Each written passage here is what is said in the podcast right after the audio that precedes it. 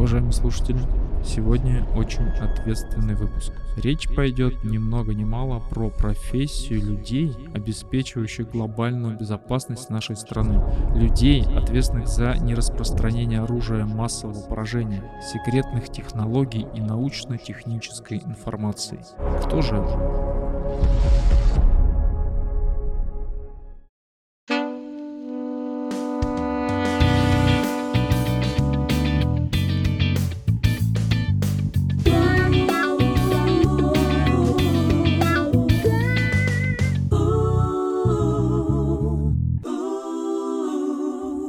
Все люди вокруг нас чем-то занимаются. Вопрос, как они этому научились? С помощью наших гостей мы попытаемся в этом разобраться. А меня зовут Саша, я работаю в LabMedia, занимаюсь разработкой обучающего контента, геймификацией, всем, что так или иначе связано с обучением. И также чуть-чуть учу людей этому. Привет, я Маша, культуролог и гуманитарий в IT. Обучение для меня — это игра, просто повышенной сложности.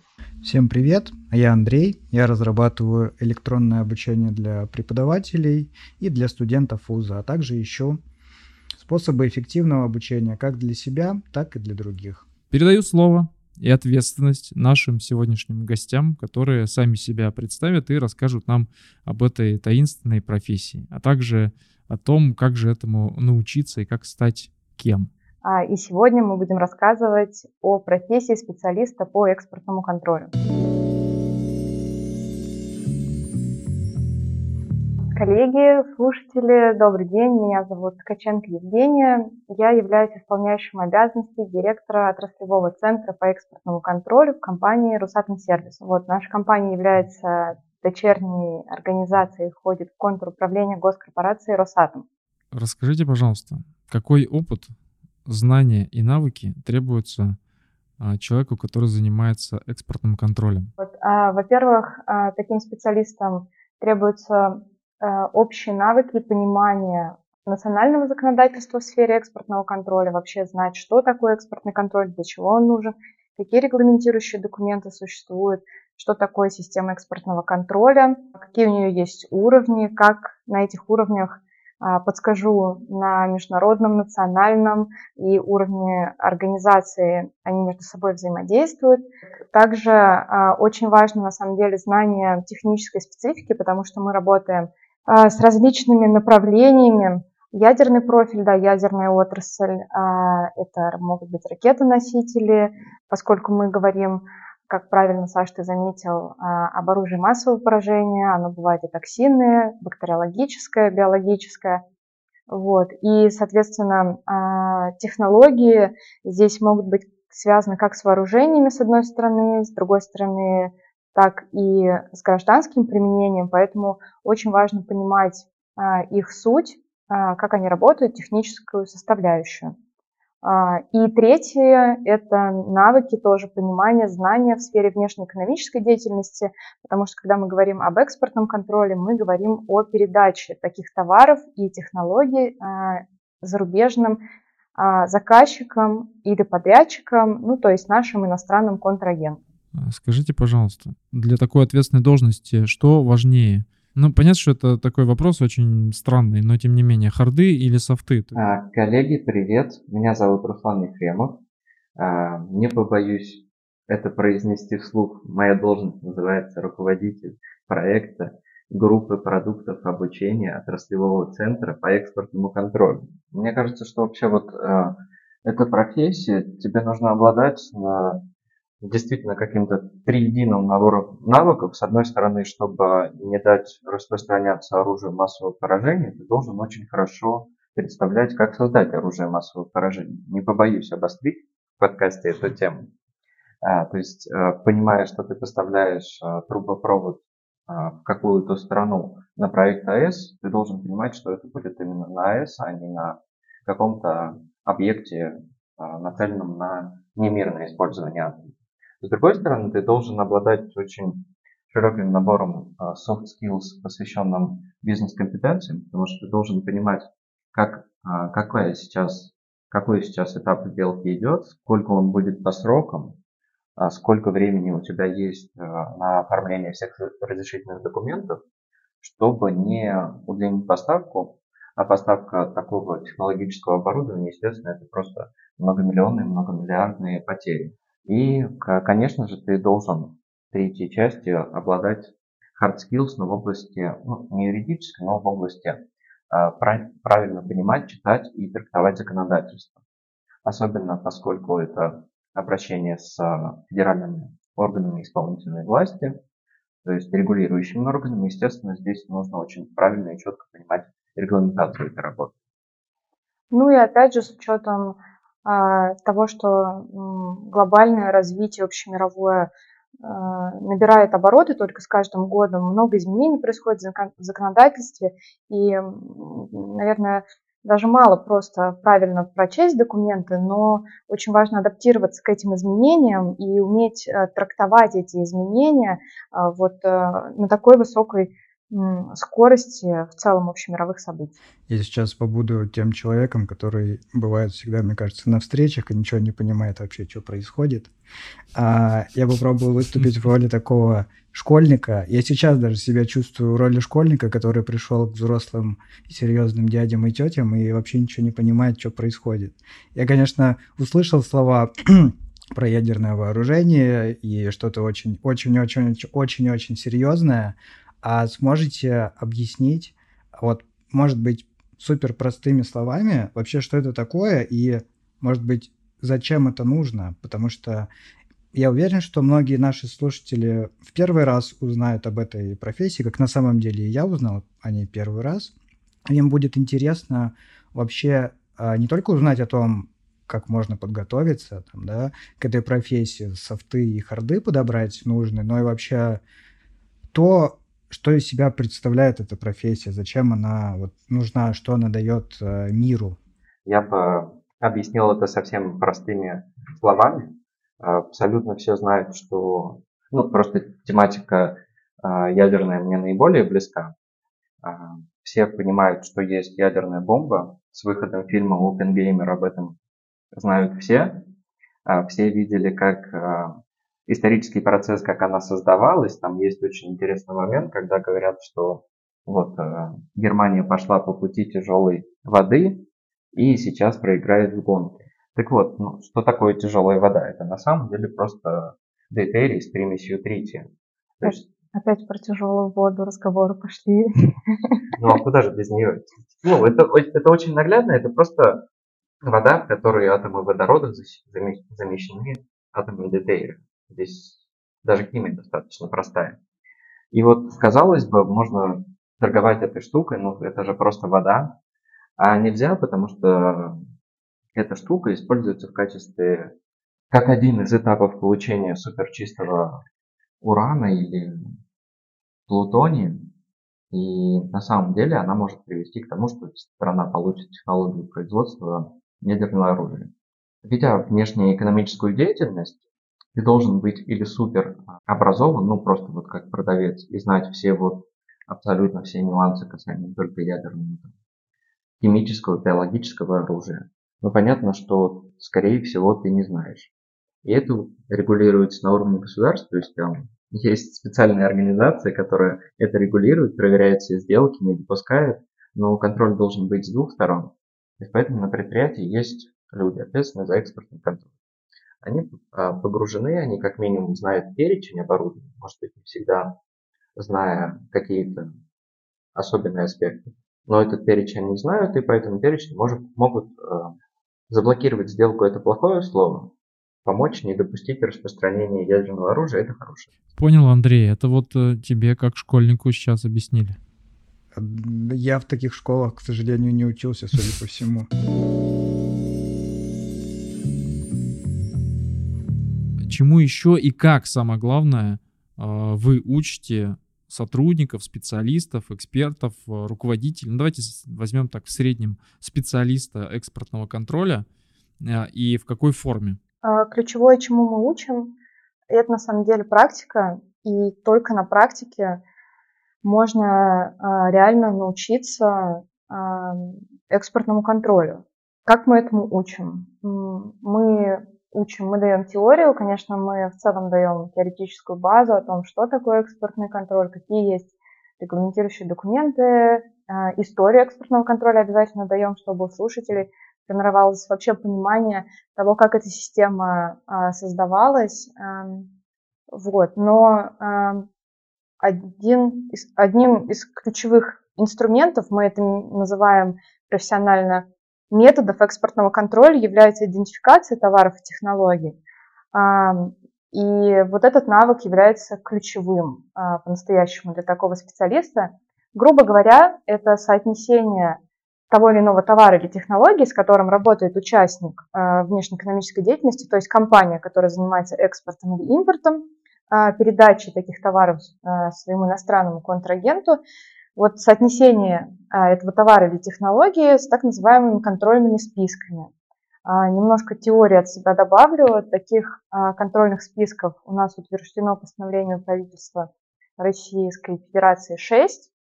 И задача специалиста, во-первых, сличить свой товар или технологию а, с этими списками, понять, есть ли он там или нет, и также понять, распространяются ли на поставку какие-либо действующие запреты и ограничения на передачу, на их передачу.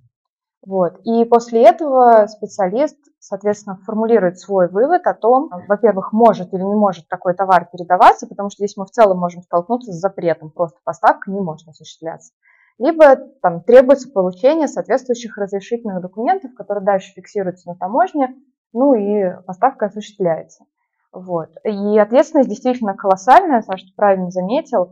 А, и поэтому здесь важно и постоянно свою квалификацию повышать, и не только там проходить обучение, например, раз в три года по этой теме, но и а, постоянно этой практикой заниматься ну, в свое обычное рабочее время. То есть вы сами где-то ищете вот те документы, которые которых ищете какие-то нестыковки, или к вам обязательно обращаются компании, которые занимаются экспортом каких-то важных, вот, не знаю, веществ, да, которые нельзя просто так э, кому-то экспортировать за границу. И без вас они никак не, этого не сделают. А, по-разному. У нас, во-первых, и компания сама осуществляет э, экспорт-импортную деятельность, и, соответственно, мы сами очень много работаем с такими товарами и технологиями. А, это могут быть запчасти, оборудование, это может быть обучение, это может быть а, консультационные услуги, а, это могут быть услуги на месте, например, выезжают специалисты, и они уже на месте настраивают какое-то оборудование. И вот это вот вся эта работа может быть контролируемой. Можете несколько слов рассказать вот про свою идею настольной игры, как вы к этому пришли, как вообще родилась идея э, в такой области сделать игру, тем более настольную, и как это работает? На самом деле моя идея э, сделать настольную игру принадлежит Жене. Это все-таки Евгения ее придумала, я пришел к геймификации. Это было на самом деле мое творческое задание при поиске при устройстве на работу сюда Евгения скинула мне поле и сказала, разберись, что не так с э, внешнеэкономической деятельностью, экспортным контролем здесь. И я разобрался, потому что я сегодня здесь. А, но идея действительно очень классная, и мне кажется, она применима во многих таких профессиях, в которых очень много юридической информации. В какой-то момент ты либо в ней в нее погружаешься, и действуешь по регламенту. То есть тебе приходит с запросом на что-то, ты открываешь постановление 1, ищешь там строчку, ссылаешься на постановление 2, и через три дня ты выдаешь требуемый документ. А, либо второй путь, ты видишь картину в целом, то есть ты видишь а, основные моменты, затронутые в законодательстве, и переносишь это на непосредственно свой бизнес-процесс. То есть а, внешняя экономическая сделка имеет определенные этапы. А, нужно получать определенный разрешительный документ на этих этапах. Как это соотнести? Можно держать перед рукой постоянные таблицы. Можно придумать какие-то тестовые тренажеры, да, и отрабатывать на них вот этот навык а, понимания, что с чем соотносится. Но это все не запоминается, потому что, по большому счету, человек теряет мотивацию. Нет смысла делать одно и то же, если ты приходишь к одному и тому же результату. Ну и вообще это звучит как зубрежка немножко. А, ну, в, в целом, да, это как сумасшествие. То есть делать одно и то же, ожидая один и тот же результат. Поэтому и была а, придумана игра, а, которая, во-первых, привносит разные сделки, во-вторых, можно же в конце концов а, не поставить, ошибиться в какой-то момент, не поставить. И вот сам анализ того, что ты сделал не так, приведет тебя как раз к лучшему пониманию всего комплекса экспортного контроля. Ну и плюс мы с вами в нашей пилотной версии классные картинки нарисовали. Вот, э, сам процесс стал увлекательным. Опять же, можно было сразиться с другими игроками. Э, и вот это было здорово. Это по-настоящему увлекательный формат. Вот, а следующим этапом мы вообще хотим совместно еще, наверное, как-то разнообразить игру, добавить викторины. Вот, и позволить там не просто отработать то, что мы рассказали на встрече, на вебинаре, на семинаре, на мероприятии, а еще и в целом помочь слушателям, ну, игрокам нашим задуматься, ну, сделать чуть шажок вперед, а, что-то, может быть, даже погуглить, в общем, что-то даже из нашей игры узнать. Еще, знаете, можно в пятницу вечером позвонить друзьям, пригласить поиграть на столку, и такое, они узнают, чем вообще ты занимаешься. Так Будет и просто есть. супер. А, Здесь я добавлю, у нас есть экспертное сообщество в Росатоме в части экспортного контроля, и мы в какой-то момент с а, любопытством, интересом узнали, что ребята, оказывается, сегодня в пятницу вечером собираются а, своим каким-то небольшим группам поиграть в нашу игру. Мы такие, ну, значит, игра зажила, отлично. Да, лучшая метрика игры — это если в нее играют. Без принуждения. Теперь попробуем разобраться еще раз уже с точки зрения человека, погруженного в профессию, про экспортный контроль. Как раз попросим Елизавету подключиться к нашей беседе и ответить на пару вопросов. А, Меня зовут Белова Елизавета, я являюсь руководителем группы внутреннего консалтинга отраслевого центра по экспортному контролю на базе Русатом Сервис. А, Мой путь в экспортный контроль, он был долгим и тернистым. Начался он в 2016 году. Тогда я еще молодой студенткой, только закончив бакалавриат а, МИФИ, а, Международного инженерно-физического института по специальности международные отношения, поступила на практику в СТЭК России, это Федеральная служба по техническому экспортному контролю. Вот, федеральный орган исполнительной власти у нас в Российской Федерации. Вот, успешно прошла у них практику и была трудоустроена. А, но за два года все эти однообразные будни госслужащего мне порядком надоели, мне захотелось какого-то движа, более молодежной команды. Вот, и я очень сильно, а, очень благодарна а, случаю, что он привел меня в Русатом сервис. И за пять лет я прошла в Русатом сервисе путь от простого эксперта по экспортному контролю до руководителя группы. Я получила квалификационный аттестат СТЭК России по двум контрольным спискам из шести, которые есть на сегодняшний день в России. Это те списки, про которые сегодня Евгения говорила. Они утверждаются в постановлении правительства Российской Федерации, и в них содержатся те товары, услуги и технологии, которые являются контролируемыми, и в отношении которых моя задача как раз получать разрешительные документы на их экспорт и импорт. Расскажите о том, как проходит ваш обычный день рабочий и какие задачи вы, в принципе, выполняете и к каким результатам в итоге приходите. Действительно, работа очень разнообразна, поскольку группа внутреннего консалтинга, а, наверное, процентов 90 наших обязанностей – это а, оформление разрешительных документов для нужд непосредственно Росатом сервиса. То есть мы оформляем разрешительные документы на экспорт, на импорт товаров, услуг и технологий, а, которые мы продаем нашим инозаказчикам. А также а, экспертиза всех внешнеэкономических сделок, это контракты и договоры с нашими инозаказчиками. Мы проверяем их на соответствие законодательству экспортного контроля, на наличие всех обязательных формулировок. Это гарантии, гарантии того, что наш заказчик а, будет использовать свои товары только в заявленных целях, не будет их никаким образом модифицировать и кому-либо реэкспортировать без разрешения а, госкорпорации Росатом и СТЭК России. Вот. А также формируем регулярные еженедельные, ежемесячные, ежеквартальные отчеты, осуществляем административную и профилактическую деятельность.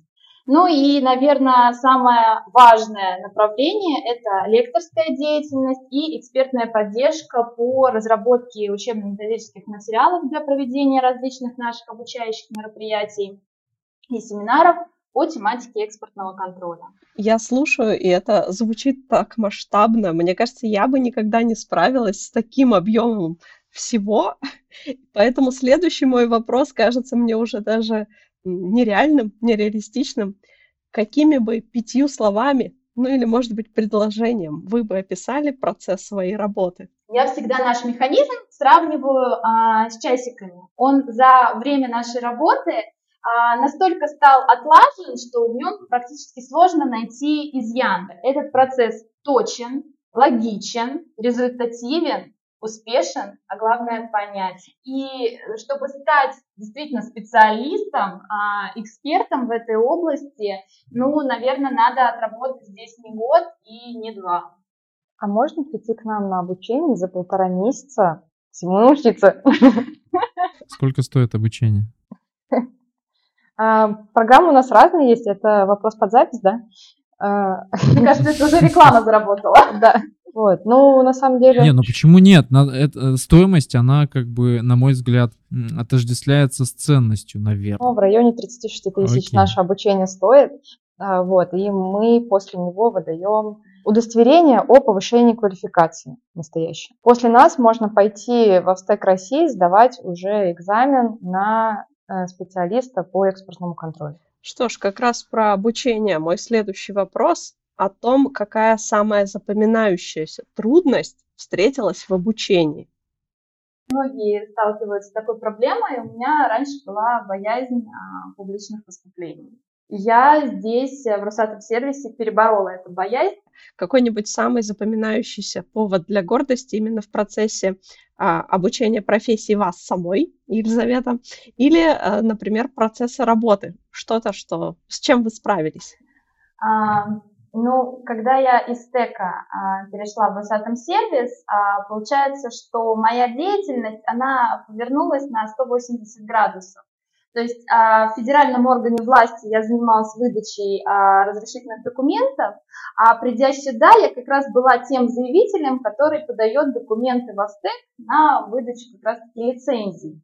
Вот. И, наверное, самый большой мой страх на тот момент, ну, как еще такого юного а, специалиста, который только делает первые шаги в этом направлении, я очень боялась что-то заполнить неправильно, заполнить это заявление на лицензию, вот, и что ВСТЭК откажет в выдаче лицензии, вот, это, наверное, был один из моих самых больших страхов. Я читала эти документы, все внешнеэкономические контракты, договоры, а, все 10 раз там досконально проверяла, вот. Сейчас это у нас одна из основных, а, одно из основных направлений нашей деятельности. Все новые сотрудники в обязательном порядке должны пройти этот этап, вот, и где-то, наверное, порядка 5-10 а, обращений в Австек еженедельно мы, а, прошу прощения, ежемесячно мы направляем в Австек России.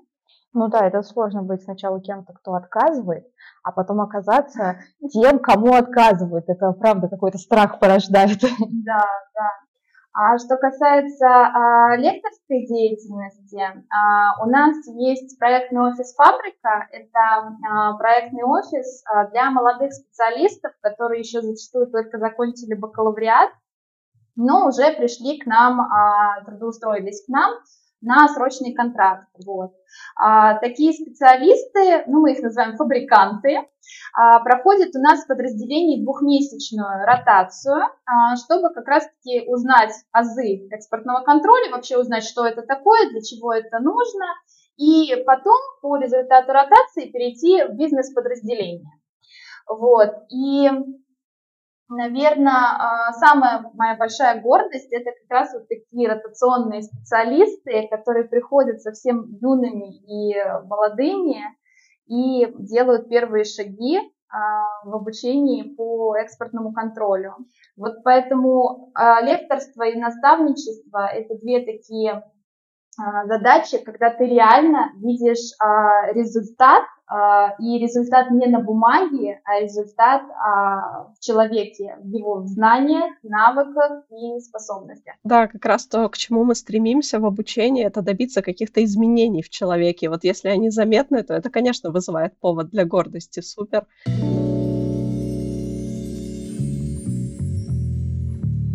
Переходим к Блицу. Хорошо, сейчас. Кстати, те, кто обучается у вас на обучении, называют фабрикантами. Видимо, те, кто до конца еще не прошел, они полуфабриканты. Ладно, это шутеечки за 100. Ладно, поехали. Значит, я задаю вопросы, э, желательно быстро отвечать, и э, по очереди давайте сначала Руслан, потом Евгения. А, первый вопрос. Кем вы мечтали стать в детстве? Я, как ни странно, всегда мечтал стать э, вот этим ядерным физиком, ученым в очках, который видит мир глубже. Вот. А, действительно, образование такое, но э, специфика работы немножко другая. Директором магазина. Сейчас я исполняющий обязанности директора отраслевого центра, мы продаем услуги, так что практически. Ну, практически совпало и в том, и в другом случае. А сколько времени вы тратите, чтобы объяснить родственникам, чем вы занимаетесь? Восемь лет я работаю в Росатоме, мои родственники еще не до конца понимают, чем я занимаюсь.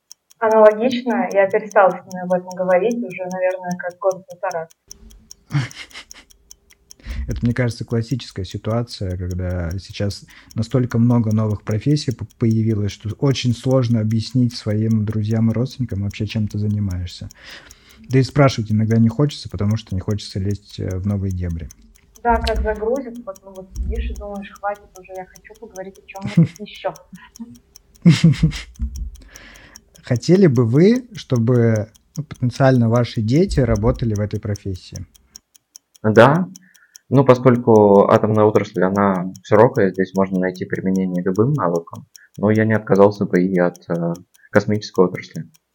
В атомной отрасли, да, а фокусироваться на профессии нет, потому что, Андрей, ты правильно заметил, сейчас уже куча профессий новых появилась. Когда мои дети будут э, заниматься какой выбором вообще профессии, появится еще миллиард новых, так что, возможно, эта профессия уже не будет существовать.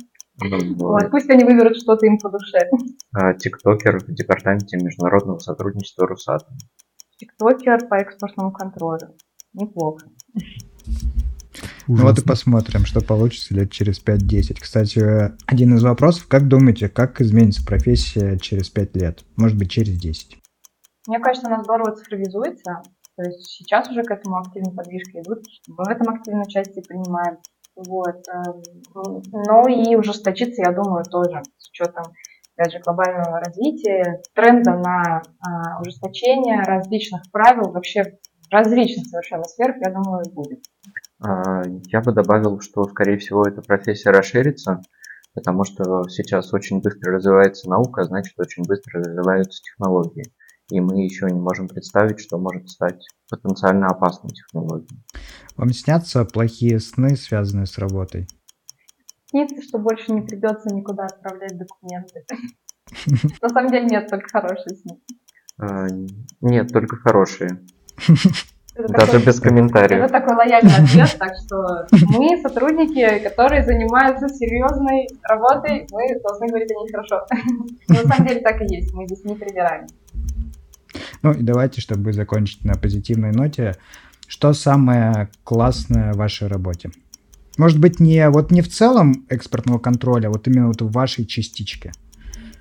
А, для меня ощущение причастности к широкому спектру процессов, э, которые реально улучшают э, нашу жизнь, ну, как минимум делают ее более безопасной, с одной стороны, а с другой стороны, помогают людям более качественно выполнять их работу, потому что, в конце концов, мы сфокусированы на обучении, и наша задача помочь людям быть более эффективными.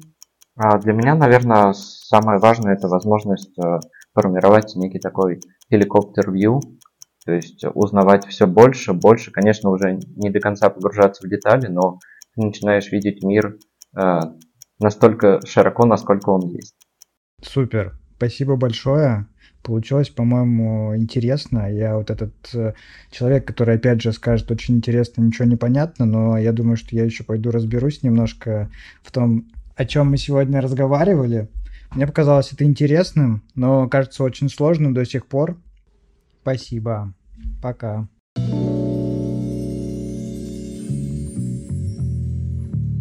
Ну что ж, мы узнали то, чем занимаются специалисты экспортного контроля, или не узнали варианта 2 на самом деле.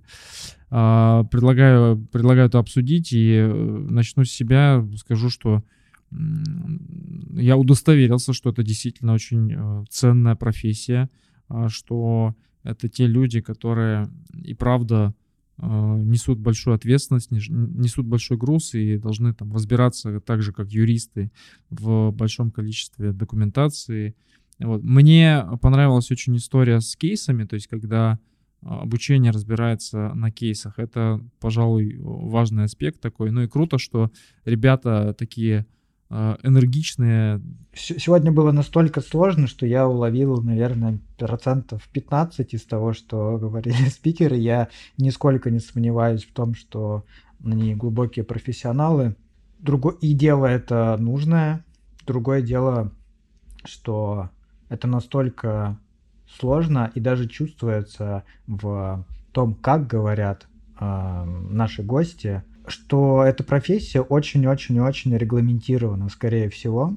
Нашим гостям хотелось. Мы и мы видели, что они хотели даже говорить вроде бы как по-человечески, да, ну вот кажется. Да, но э, профессия, ее лексика, ее, ее языковой аппарат просто связывают человека. Мне кажется, это вот очень частая э, история с большими крупными корпорациями, да и в принципе со сложными профессиями, которые просто сложно передать э, простыми словами. Ну и вот такой язык, он передает э, всю, э, всю структурность, регламентность этой специальности. И мне кажется, тот человек, который заинтересуется ей, он должен обладать таким, не знаю, желанием разбираться, желанием структурировать себя в голове, все эти штуки. Вот. Мне кажется, во многом это занятие, наверное, скучное, да, как и многие другие занятия, но важно подготовить себя вот э, к нахождению каких-то интересностей в этой в этих скучных вещах. Но это как по мне. А, мне супер нравится то, что существует много разных профессий. Я очень рад, что познакомился с еще одной мне непонятной. А, я наконец посмотрел Пингеймера, а, потому что я уже хотел посмотреть, и этот выпуск меня подтолкнул к тому, чтобы все-таки взяться за это дело. Вот. Мне кажется, было не, не скучно, может быть, немного тяжеловесно, но в целом было мне, по крайней мере, прикольно об этом узнать. Слушая тебя, Андрей, мне кажется, с твоей лексикой ты вполне бы вписался в э, коллектив наших гостей, потому что ты тоже говоришь э, крупными блоками информации, и чувствуется, что ты... Регламентированно. Верно, что ты в государственной структуре где-то ползаешь. Ну, не ползаешь. Ползай, вот именно сюда, спасибо, Маш. Обретаешься, находишь свое место. Все мы, все мы черви. Опустила, так сказать, человека, да, да, до ползания. Я не червь, вот не надо всех, пожалуйста. Ну, по сравнению с мириадами звезд в космосе, шлепаю это и как ее видео штукой штукой. Итак, мысль. Мне кажется, вот я давно представляла юристов э, и с детства, и до сегодняшнего дня э, с лю- людьми с огромным мозгом, вот как мегамозг. Сегодня у нас много часто звучала ассоциация экспортного контроля с э, юриспруденцией, знанием документов. И вот мне кажется, что специалисты по экспортному контролю это еще более мегамозги, потому что им нужно и бумаги знать, и какие-то особенности знать, и все это синхронизировать в своем сознании, и заучивать, и применять на практике, многое применять на практике. В общем, теперь в моем сознании появилась еще более сложная профессия, чем юрист. Именно в области работы с данными, которые ты помнишь. Вот как-то так. Ну что, будем прощаться. Всем спасибо. Услышимся в следующих выпусках. Или в предыдущих. Да, не забывайте слушать предыдущие выпуски. У нас все-таки было уже три сезона целых тяжеловесных. Шутка не тяжеловесных. Только от меня. Не обижайся, Андрей. Пер... Можете послушать первый, там, там меня нет. Не надо, самый, не слушайте, наверное, пожалуйста. Лучший. Не слушайте первые выпуски. Это очень не нужно делать, в общем. В первых выпусках есть я. Я. Всем пока.